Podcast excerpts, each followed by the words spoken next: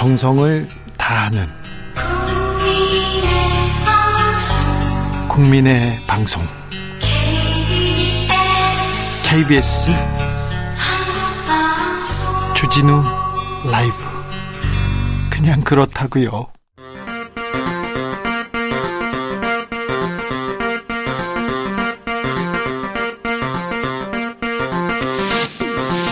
주진우 라이브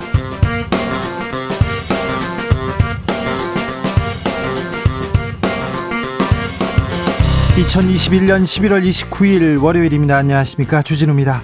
문재인 대통령이 앞으로 4주일 동안 특별 방역 대책을 시행하겠다고 밝혔습니다. 핵심은 백신 접종. 앞으로 코로나 백신은 3차 접종까지 마쳐야 완료됩니다. 10대 청소년들의 백신 접종 속도를 높이는 것도 중요하다고 강조했는데요. 코로나 새 변이 바이러스 오미크론의 등장으로 전 세계가 다시 중대 기로에 놓였습니다. 오미크론 이겨낼 수 있을까요? 질병관리청 백신 담당자에게 물어보겠습니다. 대선에서 누굴 뽑으시겠습니까? 차기 대선 딱 100일 앞으로 다가왔습니다. 이재명 후보는 목표는 오직 경제 대통령, 민생 대통령이라고 약속했습니다. 윤석열 후보는 충청에서 100일 대장정 시작했습니다. 두 후보 여론조사 결과는 같거나 오차 법인의 접전입니다. 앞으로 100일 대선 남은 변수는 무엇인지 정치적 원의 시점에서 짚어봅니다. 50억 클럽 당사자들을 검찰이 줄줄이 불러 조사하고 있습니다. 이제서야 50억 클럽 멤버는 모두 6명입니다. 그중 언론이 끝까지 이름을 밝히지 않았던 인물은 홍선근 미디어투데이 회장이었습니다. 검찰에 소환됐는데요. 아들 퇴직금으로 50억 원 받은 곽상도 전 의원에 대해서는 구속영장 검토하고 있다는 그런 뉴스도 나옵니다. 김은지 기자와 정리해 보겠습니다. 나비처럼 날아 벌처럼 쏜다. 여기는 주진우 라이브입니다.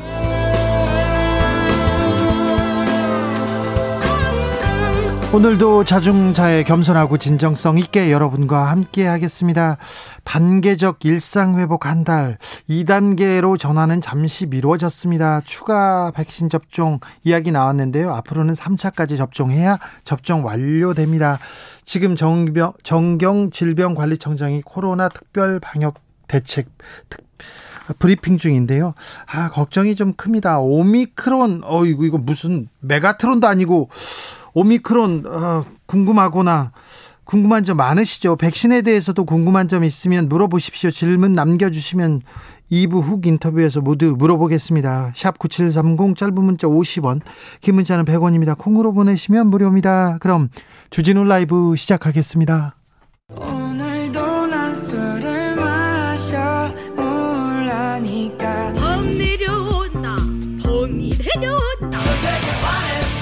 주진우 라이브 송년 특집 공개 방송 Live Live Love의 화려한 라인업을 공개합니다. 마감 임박. 지금 바로 주진우 라이브 홈페이지로 찾아와 주세요.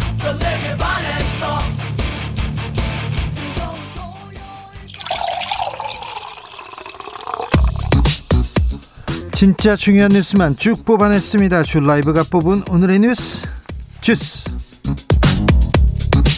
정상근 기자 어서 오세요. 네, 안녕하십니까? 코로나 상황 어때요? 네, 오늘 코로나19 신규 확진자 수가 주말 검사 건수 감소 영향에도 무려 3,309명이 나왔습니다.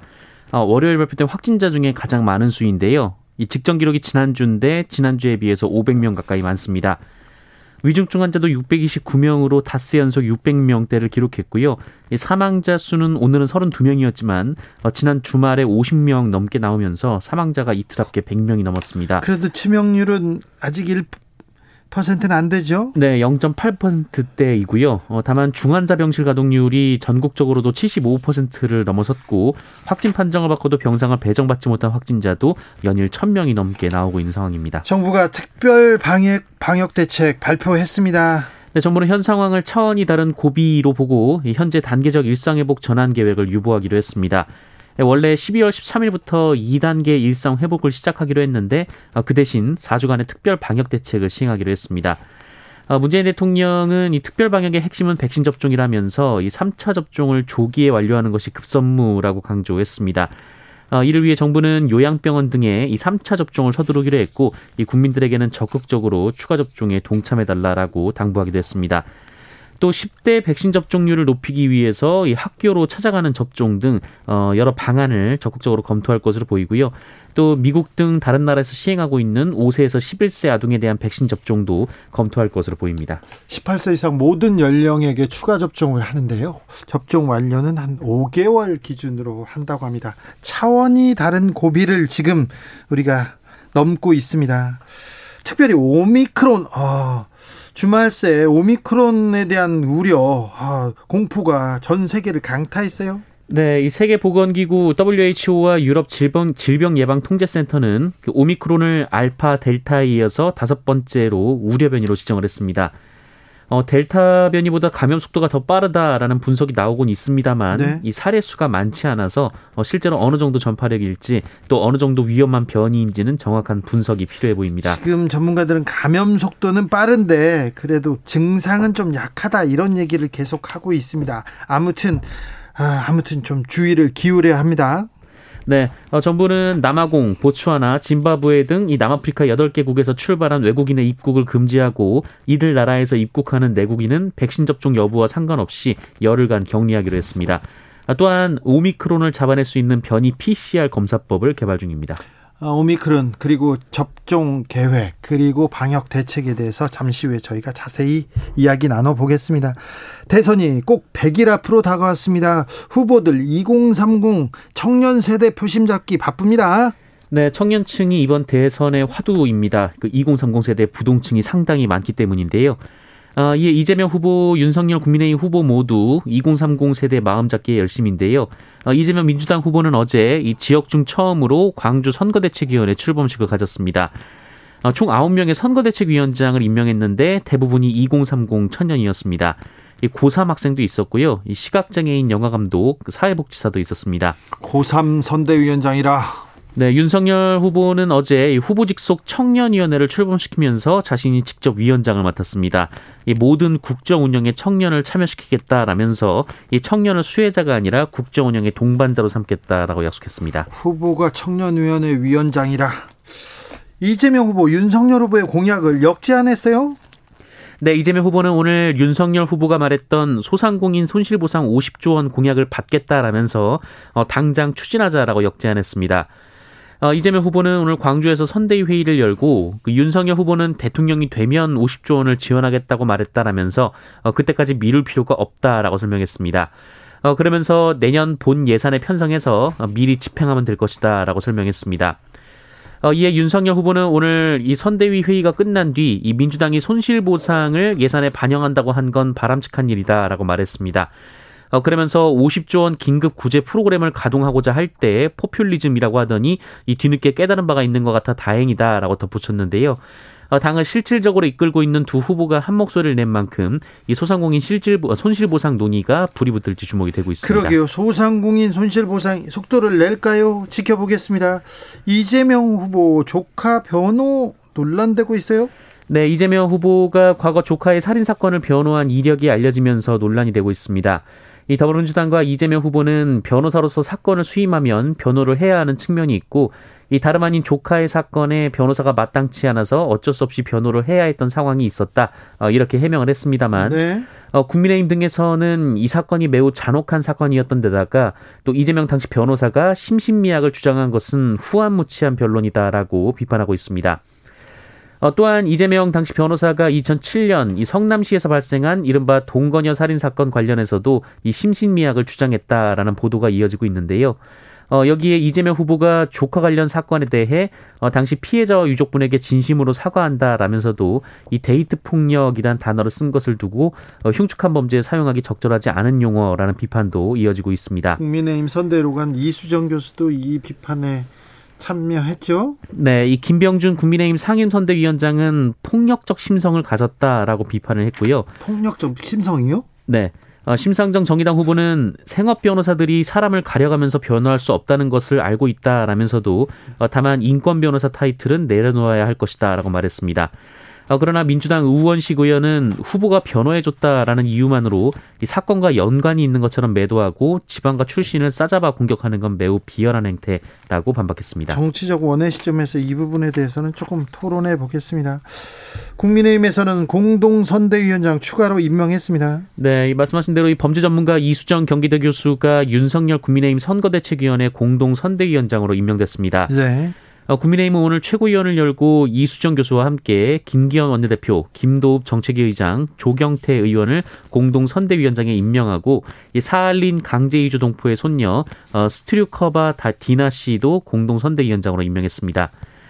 어, 이 중에 이수, 이수정 교수의 이름이 주목되는 이유는 이준석 대표가 공개적으로 영입을 반대했었기 때문입니다. 어, 윤석열 후보가 이수정 교수 영입을 타진한다라는 소식이 알려지자 어, 이준석 대표는 확실히 반대한다라는 말을 했는데요. 네. 어, 이수정 교수의 이 여성 인권 관련 행보가 국민의힘 선거 전략과 상충된다라는 논리였습니다. 어, 오늘 이준석 대표는 라디오 방송에 출연해서 이수정 교수가 생각하는 여러 가지 방향성이 당이 2021년 들어와서 견지했던 방향성과 일치하는가 의문이 든다라면서 어, 후보가 결심하면 영입할 수 있지만 지지층에 혼란을 줄 수 있다고 말하기도 했습니다. 이수정 교수는 어, 지난 재보궐선거에서 나경원 후보를 지원하기도 했었지요. 그러니까 국민의힘으로 오, 가는 거에 대해서는 거의 예상을 했었는데 이준석 대표가 계속해서 좀 반대했는데 어, 들어왔어요.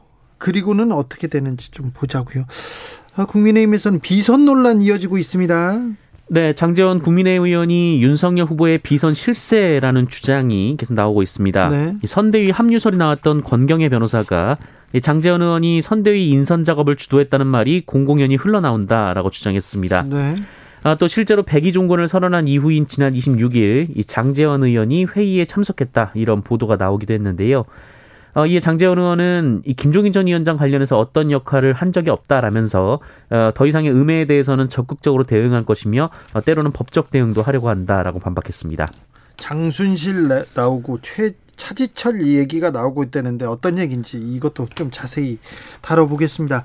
이준석 대표와 윤석열 선대위 사이가 조금 틈이 있나요? 이준석 패싱 얘기가 나옵니다. 네, 김종인 전 비상대책위원장의 원톱 선대위가 불발되고 당내 논란이 이어지고 있습니다.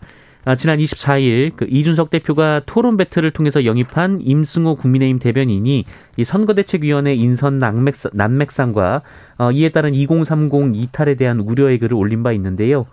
어, 여기에 당내 최다선 의원인 정진석 의원이 당 대변인은 공식 논평에나 집중하라라는 취지의 댓글을 달면서 한 차례 논란이 일었습니다. 정진석 의원은 누가 친윤계 좌장으로 지금 꼽히는 사람이고요. 어, 임 대변인은 이준석 키즈라고 불리고요. 네. 아, 그리고 이번에는 이준석 대표가 라디오 방송 인터뷰에서 그 윤석열 후보 충청 일정에 대해 어, 언론에 발표할 때까지 일정을 들은 바 없다라고 주장해서 이른바 당대표 패싱 논란이 일었습니다. 그러면서 또, 또 저격하더라고요? 네. 김병준 상임선대위원장을 향해서 전투 지휘 능력으로는 실적이 없다라는 얘기를 취지의 발언을 하기도 했는데요. 계속해서 또 김종인 전 비대위원장 모셔와야 된다 얘기하더라고요. 소 발언도 했어요. 소. 네. 어, 그러자 조수진 최고위원 겸 이 후보 공보단장은 선대위가 다질 올리면 당직 직함은 활동이 중단되는 것으로 봐야 한다라면서 이 선대위 활동은 선대위 직함을 갖고 충실해야 한다라며 이준석 대표를 비판했습니다. 윤석열 선대위 갈 길이 좀 멀어 보입니다. 가는데 지금 이준석 그 다음에 김종인 다 생각이 달, 다릅니다. 달라. 자 검찰이 50억 클럽에 대한 수사에 돌입했습니다. 이제서야 네, 어, 이른바 50억 클럽 의혹과 관련해서 곽상도 전 국민의힘 의원이 지난 토요일에야 피의자 신분으로 검찰에 소환됐습니다. 어, 검찰은 곽상도 전 의원 아들이 받은 돈 50억 원은 화천대유가 곽상도 전 의원에게 건넨 뇌물인 것으로 의심하고 있고, 네, 네 대신 곽상도 전 의원이 2015년 어, 하나은행 컨소시엄 구성에 영향력을 행사한 것으로 전해지고 있습니다. 어, 곽상도 전 의원은 그러나 이 대장동 개발 사업이나 화천대유 관련해서 어떤 일도 하지 않았다라고 반박을 한 바 있는데요. 네. 오늘 검찰은 곽상도 전 의원에 대해서 사전 구속영장을 청구했습니다. 알선 수재 혐의입니다. 뇌물은 아니고요. 어, 피해자 신분을 불러 조사한 지 이틀 만에 구속영장을 청구했습니다. 나머지 다른 사람들은요? 네, 이미 박영수 전 특검은 조사한 바 있고요. 이 권순일 전 대법관 같은 경우에는 역시 토요일에 소환 조사했습니다. 권순일 전 대법관은 이재명 후보 상고심에서 무죄 의견을 낸 대가로 화천대유 고문으로 위촉됐다라는 의혹을 받아왔습니다. 네. 공수처가 대검찰청 압수수색을 하고 있다고요? 네, 오늘 고위공직자범죄수사처는 이성윤 서울고검 서울고검장 공소장 유출 의혹과 관련해서 지난 26일 마무리하지 못한 대검찰청 압수수색을 오늘 재개했습니다. 어, 검찰은 그러나 공수처가 발부받은 압수수색 영장에 사실과 다른 내용이 있다며 반발하고 있는데요. 공수처는 영장 별지에 정확한 사실관계를 적시했기 때문에 문제가 없다는 입장입니다. 삼성이 조직적으로 노조 활동을 방해했다는 정황 또 포착됐어요? 네, 삼성이 이재용 부회장이 수감됐을 당시 변화를 선언하면서 이 노동조합 활동을 보장하겠다 이런 게 밝힌 바 있는데요. 어, 그런데 삼성전자가 이 노동조합의 성명서를 사내 전자우편으로 단체 발송할 수 없도록 하고 인트라넷에 게시된 성명서를 내려달라라고 요청한 것으로 알려져서 어, 논란이 되고 있습니다. 이 삼성전자에 조직된 4개 노조로 구성된 어, 공동교섭단은 어제 이 회사의 성명서 삭제 요구와 사내 전자우편 발송 거부는 단체 협약을 위반한 불법 행위이자 사전 검열이라고 주장했고요. 이 헌법이 보장한 언론과 결사의 자유를 침해했다라고 비판했습니다. 예. 전두환 씨의 부인 이순자 씨가 사과를 했습니다. 그런데요. 사과를 했는데 논란이 더 커졌습니다. 이순자 씨의 사과 내용 잠시 듣고 오겠습니다. 남편의 재임 중 고통을 받고 상처를 입으신 분들께 남편을 대신해 깊이 사죄를 드리고 싶습니다. 돌이켜보니 남편이 공직에서 물러나신 후 저희는 참으로 많은 일을 겪었습니다. 그럴 때마다 남편은 모든 것이 자신의 불찰이고 부득의 소치라고 말씀하시곤 하셨습니다. 재임 중, 재임 중 네, 재임 중 고통을 받고 상처를 입으신 분들께 남편을 대신해 깊이 사죄를 드리고 싶다라고 말을 했는데요. 네. 어, 그런데 그나마 전두환 씨 대변인격 역할을 했던 민정기 전 청와대 공보비서관이 어, 이 사과는 5.18과 무관하다라고 선을 그었습니다. 5.18은 재임 전이니까 그건 나하고 상관없다 이렇게 좀 선을 긋는 것처럼 보이지 않습니까? 네, 재임 중에 일어난 학생운동 그리고 경찰 고문 등에 대한 것이었고 그나마 전두환 씨는 직접적인 책임이 없은, 없으나 어, 대통령이었으니까 사과한 것이다라고 설명을 했습니다. 네. 어, 이에 5.18 단체들은 이순자 씨 사과를 사과로 보지 않는다라고 밝혔습니다. 어, 주어도 목적어도 불분명하고 어떠한 구체적인 이야기도 없었다라고 지적했습니다. 어, 한편 전두환 씨는 추모공원에서 화장이 됐는데요. 이날 추모공원에 지지자들 그리고 유튜버들이 찾아와서 몸싸움이 벌어지기도 했습니다. 어, 그리고 전두환 씨는 아직 장지를 정하지 못했고 장지를 정할 때까지 유해는 연희동 집에 안치될 예정입니다. 반면 노태우 전 대통령은 경기 파주시 통일동산 지구내 동화 경모공원으로 장지가 결정됐습니다. 전 여자친구를 스토킹하다 살해까지 한 김병찬 검찰에 송치됐습니다. 네, 스토킹 피해를 수차례 신고해 신변 보호를 받던 전 여자친구를 흉기로 살해한 혐의를 받는 김병찬이 오늘 검찰로 넘겨졌습니다. 어, 그 특정 범죄 가중 처벌 등에 관한 법률상 보복살인, 보복 협박, 스토킹 범죄법 위반, 상해, 주거 침입, 특수 협박, 협박, 특수 감금 등 8개 혐의입니다. 알겠습니다. 네. 4살 된 아이를 길에 버리고 간 사람들이 있다고요? 네, 30대 엄마와 20대 남성이었습니다. 아, 이들은 26일 오후 10시쯤 경기도 고양시 한 도로에 4살 여아를 홀로 둔 채 떠났습니다. 엄마가요? 네, 아이가 울고 있는 것을 목격한 행인의 신고로 경찰이 출동을 했고 어, 친아빠에게 인계가 됐습니다. 경찰은 아이가 메고 있던 어린이집 가방을 통해 아이의 신원을 확인해서 친모를 특정했는데요.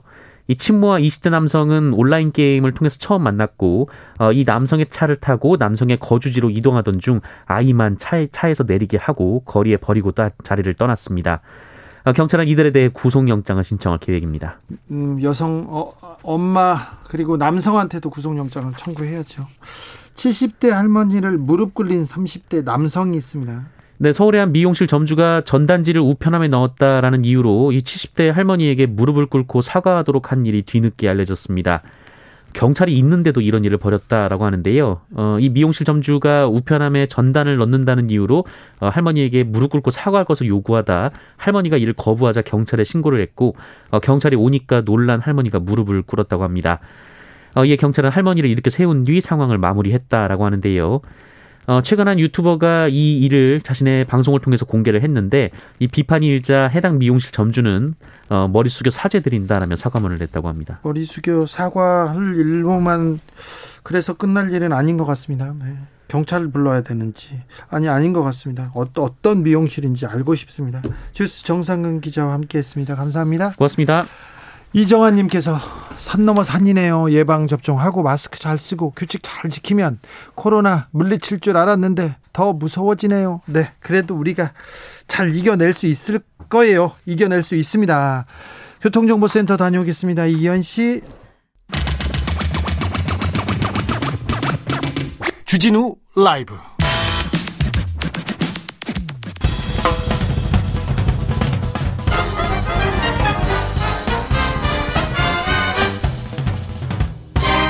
훅 인터뷰 모두를 위한 모두를 향한 모두의 궁금증 흑 인터뷰 이재명의 민주당이 다 바꾸겠다고 외치고 있습니다. 당의 혁신을 이끌 위원장에 30대 초선 장경태 의원을 임명했는데요. 100일 남은 대선 앞으로 민주당이 어떻게 바꿀지 어떻게 혁신할지 민주당의 혁신안 들여다보겠습니다. 민주당 정당 혁신 추진위원장 장경태 의원 어서 오세요. 네 안녕하세요 장경태입니다. 네 100일 남았습니다. 대선 준비 네. 잘하고 있습니까? 네, 처절하게 준비하고 있습니다. 네. 어, 전 국민 선대위 회의를 광주에서 이재명 후보가 열었습니다. 호남을 지금 며칠 다니셨죠? 호남에서는 네. 어떻습니까? 지난 금요일부터 월요일까지 3박 4일 동안 호남을 종횡무진 하셨는데요. 어, 아직까지는 이 대선이 본격적으로 시작하지 않았다라고 여기시는 분들이 많이 있으신 것 같습니다. 네. 이 앞으로 이, 이 대선이 본격화되면 공약이 뭔지, 비전이 뭔지 국민들께서 자세히 살펴보시고 판단하시리라고 봅니다. 네. 오늘은 이낙연 전 대표의 고향인 전남 영광 찾았어요? 네. 근데 이낙연 전 대표는 안, 안 오셨어요? 네. 조율이 안 됐습니까? 아무래도 저는 다양한 저희가 경선했던 여섯 분의 모든 후보님들이 다 득표력이 있으신 분들이기 때문에 네. 각자의 어떤 득표 포인트를 잡아서 여러 지지자들을 만나면서 순회하시는 게 더 오히려 도움이 되지 않을까 싶고요. 네. 한편으로는 또 언젠가 함께 이 구슬이 구슬 서마를 깨우듯 꿰듯 이 앞으로 후보님과 함께 또 동행해서 유세해 가는 일정 또 혹은 또 따로 가신 일정 다양한 모습들이 연출되리라고 봅니다. 네. 민주당 선대위 메머드 선대위 잘 안 움직인다 이런 얘기를 듣고 이재명 후보 이재명 팀에서 지금 새로 꾸리고 있습니다. 자 비서실장에는 이낙연계 오영훈 의원, 정무실장에는 윤건영 의원, 문재인 대통령의 복심으로 불리는 사람이고요. 그 다음에 어, 김영진 의원은 김영진 의원은 어, 사무총장으로 갔었죠. 이런 식으로 사무 선대위 인선 지금 바꾸고 있는데 잘 움직이고 있습니까 이제?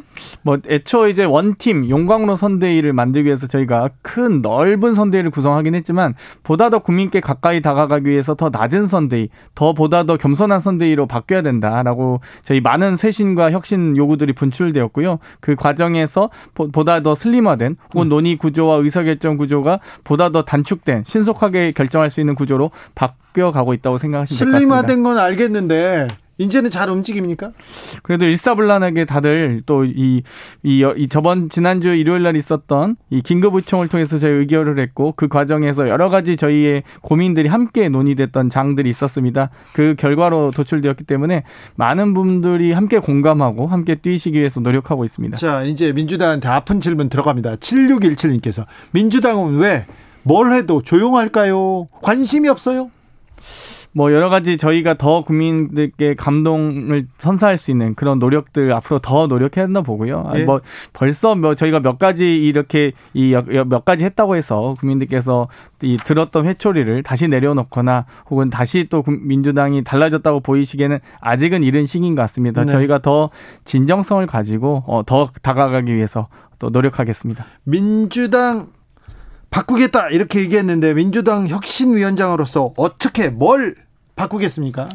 저는 국민 우선 또 당원 중심 정당이 돼야 된다고 생각합니다. 당원을 더 존중하고 국민을 더 의식하는 정당이 돼야 되는데요. 여러 가지 지도부 선출 과정부터 이 당론을 채택하는 과정 이런 부분들이 더 국민께 어, 더 의사를 묻고 더 의식하고 더 국민께 내려놔야 한다고 봅니다. 그렇기 때문에 여러 가지 그 혁신안들이 앞으로 이제 논의가 되면서 혁신위원회를 구성하고 의제를 선정해서 차차 말씀해 가기를 하겠습니다. 네, 곧 내놓 내놓는다고 했으니 지켜보겠습니다. 수전 리님께서 장경태 의원님 응원합니다. 열일해 주세요. 안 그러면 가만 안 두겠어 얘기합니다. 자, 지금 아, 민심이 조금 민주당한테 등을 돌린 것 같아요. 아, 지금 100일 앞두고 여론조사 결과 계속 나오는데 오차 범위 내에 있더라도 뒤지는 여론조사가 많고요. 뒤지고 있는 그 결과가 많은데 어떻게 만회할 작정입니까? 저희가 중요한 것은 우리 대선 후보가 이제 대통령 선거 아니겠습니까? 대선 후보가 어떤 가치와 철학을 가지고 있고 어떤 공약과 비전을 가지고 있는지를 국민께 알리는 소상히 알리는 과정이 매우 중요하다 봅니다. 그렇기 때문에 국민을 직접 만나러 가는 이런 저희가 메타버스도 운영하고 있고요. 또 여러 가지 방송이나 토론을 통해서 이루어졌으면 좋겠는데 이 상대 후보가 토론에 응해줄지 모르겠습니다만 저는 국민들께서 그런 토론하는 모습 또 자신의 이 공약을 더 발 표하는 모습들을 보여드릴 기회를 더 많이 만들었으면 좋겠다. 오히려 제안 드리고 싶습니다. 그래요?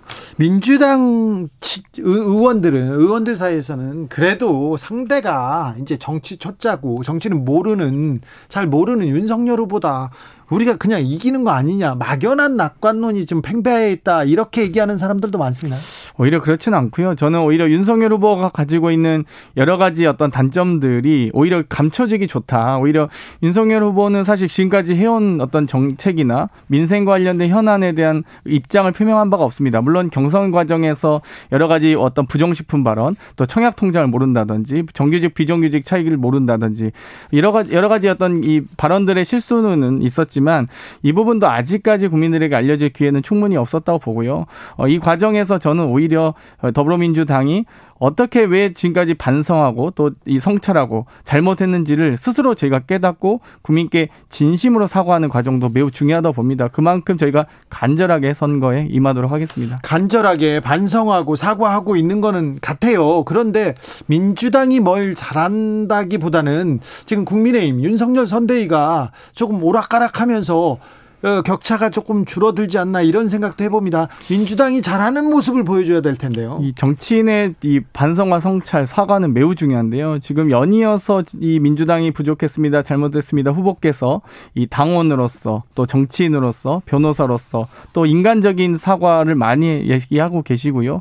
또 앞으로 그동안 또 이 저희가 부족했다고 얘기하는 어떤 정책들, 공약들 이런 부분들 발표하면서 바뀌어가고 있습니다. 그에 반해서 윤석열 후보가 가지고 있는 장점일지 모르 모르겠지만 여러 가지 이 김종인 이 비대위원장 전 대표에 대해서 그 양반이라는 표현한다든지 여러 가지 이 사무총장 임명 강행 과정이라든지 어 이런 이 선대위 구성 모습 그냥 바로 개문 발차는 이 이 소위 어, 이 너무 이 독선적인 모습들 이런 부분들이 국민들께서 어떻게 생각하실지 그 부분은 저희가 차차 아마 국민들께서 충분히 아시려고 봅니다.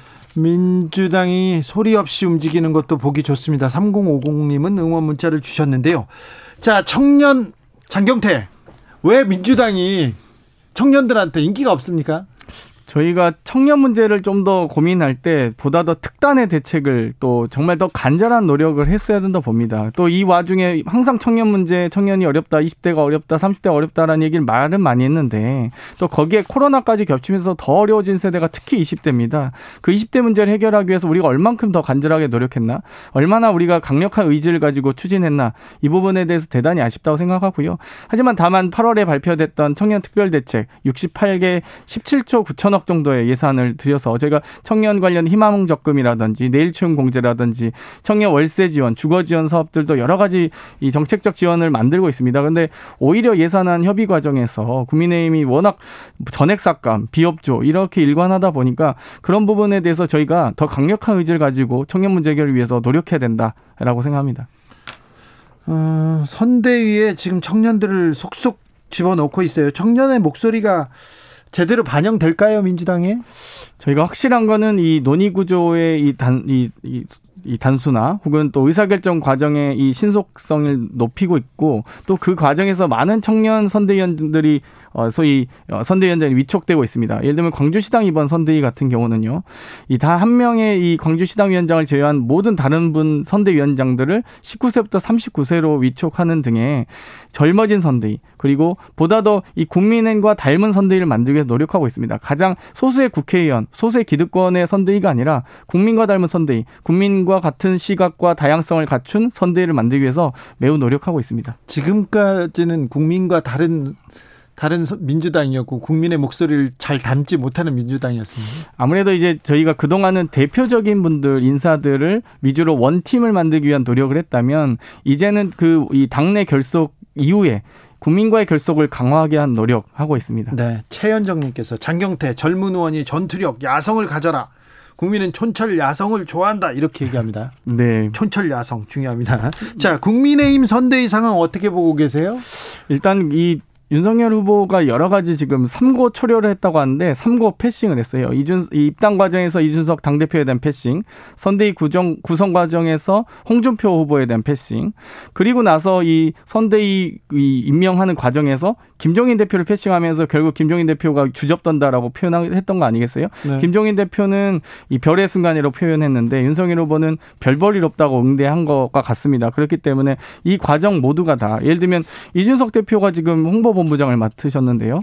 저희로 입장을 바꿔 생각해 보면 송영길 대표가 홍보본부장을 맡는다. 이건 사실 격에 맞지도 않고 나이가 어리다고 무시하는 것 아니냐라고 홍준표 후보도 지적하기도 했던 사안입니다. 그렇기 때문에 저는 오히려 이런 저희가 달라지는 모습들, 오히려 청년 위원들을 더 전면에 내세우는 모습들을 보이면서 보다 젊어지고 혁신과 쇄신의 의지를 충분히 혹은 더 강하게 보여야 된다고 보고요. 그에 반해서 국민의힘 선대위가 지금 뭐 김정인 대표 없이 홍준표 후보, 유승민 후보 없이 개면 발차하면서 오히려 그런 부분들이 좀 바로 확연하게 좀 비교가 되지 않을까 이렇게 생각합니다. 윤석열 후보가 쪼로로 달려가 가지고 김종인 전 비대위원장을 모셔오는 것보다 자기가 이렇게 어, 김병준 카드로 김한길 카드로 자기가 돌파하겠다 이거 정치력을 어, 보여주는 거 아닙니까? 일단 정치력이라고 표현하려면 기본적인 포용력을 갖추고 그 포용력을 바탕으로 해서 돌파력과 추진력을 갖추면 좋습니다. 그런데 지금 포용력을 보여준 사례는 저는 하나도 없다고 보고요. 이 예를 들면 당대표와의 포용력, 다른 경쟁의 또 후보와의 포용력, 혹은 또 지금 예를 들면 저희 같은 경우는 이재명 후보가 직접 이낙연 후보와 추미애 후보, 정세균 후보 등을 찾아가서 만나고 같이 차담과 식사를 통해서 얘기도 하고 또 선대위에 대한 구상을 이후에 선대위에 대한 구상을 밝힌 이후에 선대위 구성하고 원팀과 용광로가 나오는 수순이 있었습니다. 네. 그런데 그에 비해서 윤석열 후보는 사실 전혀 예를 들면 사무총장 인선 과정에서도 뭐 예를 들면 의총을 거쳤다거나 당내 어떤 논의 구조를 거쳤다거나 전혀 그런 민주적 의사결정 과정이 전혀 없습니다. 정말 독재적 발상이라고 볼 수밖에 없는데요. 이런 부분에 대해서 아마도 당내 국민의힘에 있는 당내에 있는 반발도 세지만 많은 국민적 저항도 함께 이루어지리라 봅니다. 아, 국민의힘에서는 이수정 교수를 영입했습니다. 민주당에서는 여성 표심 잡기 어떻게 할 생각입니까?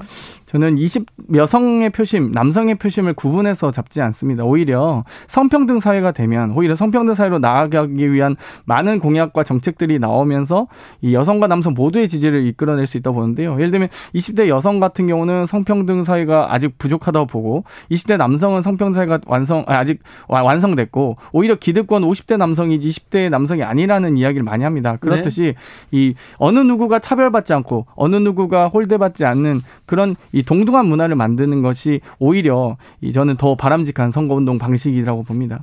대선 100일 남았는데요. 아, 골든 크로스는 언제쯤 가능하다고 보십니까?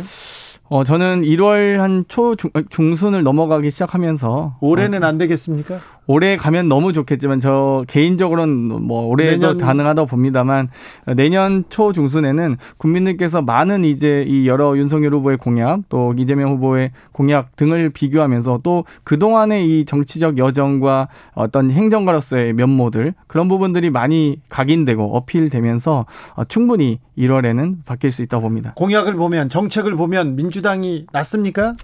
예를 들면 이재명 후보 같은 경우 이미 이, 이, 이, 이 정책적 성과들이 있었죠. 예를 들면 이 학교 가는 우리 아이들이 아이들의 교복을 걱정해서 어, 그걸 교복을 준비했던 시장의 모습, 또 군대 가는 청년들이 다칠까봐 거기에 또 대비해서 장병 상해보험 만들었던 도지사의 모습, 여러 가지 그런 부분들을 충분히 감안할 수 있는데 그에 반해서 예를 들면 윤석열 후보 같은 경우는 뭐 본인의 이 의혹뿐만 아니라 이 부인과 장모에 대한 부인 그 의혹까지 너무나 많은 의혹도 있습니다. 본인이 공정한 수사를 주장했던 분이시라면 본인도 공정한 수사가 본인 가족의 일가에까지도 어, 미칠 수 있도록 그런 모습들도 보여야 된다 봅니다. 김동범님께서 경태야 형이다. 네가 잘해야 쓴다 이렇게 얘기합니다. 네. 지금까지 민주당 정당 정당 혁신 추진위원장 장경태 의원이었습니다. 네, 감사합니다.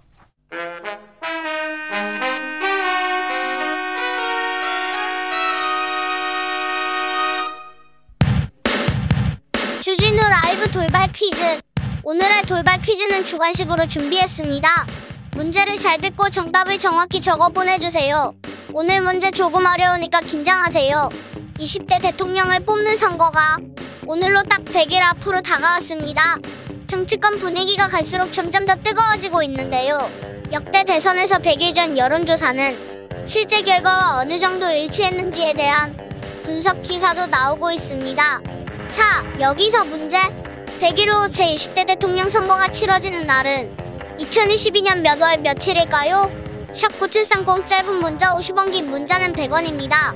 지금부터 정답 보내주시는 분들 중 추첨을 통해 햄버거 쿠폰 드리겠습니다. 주진우 라이브 돌발 퀴즈 내일 또 만나요.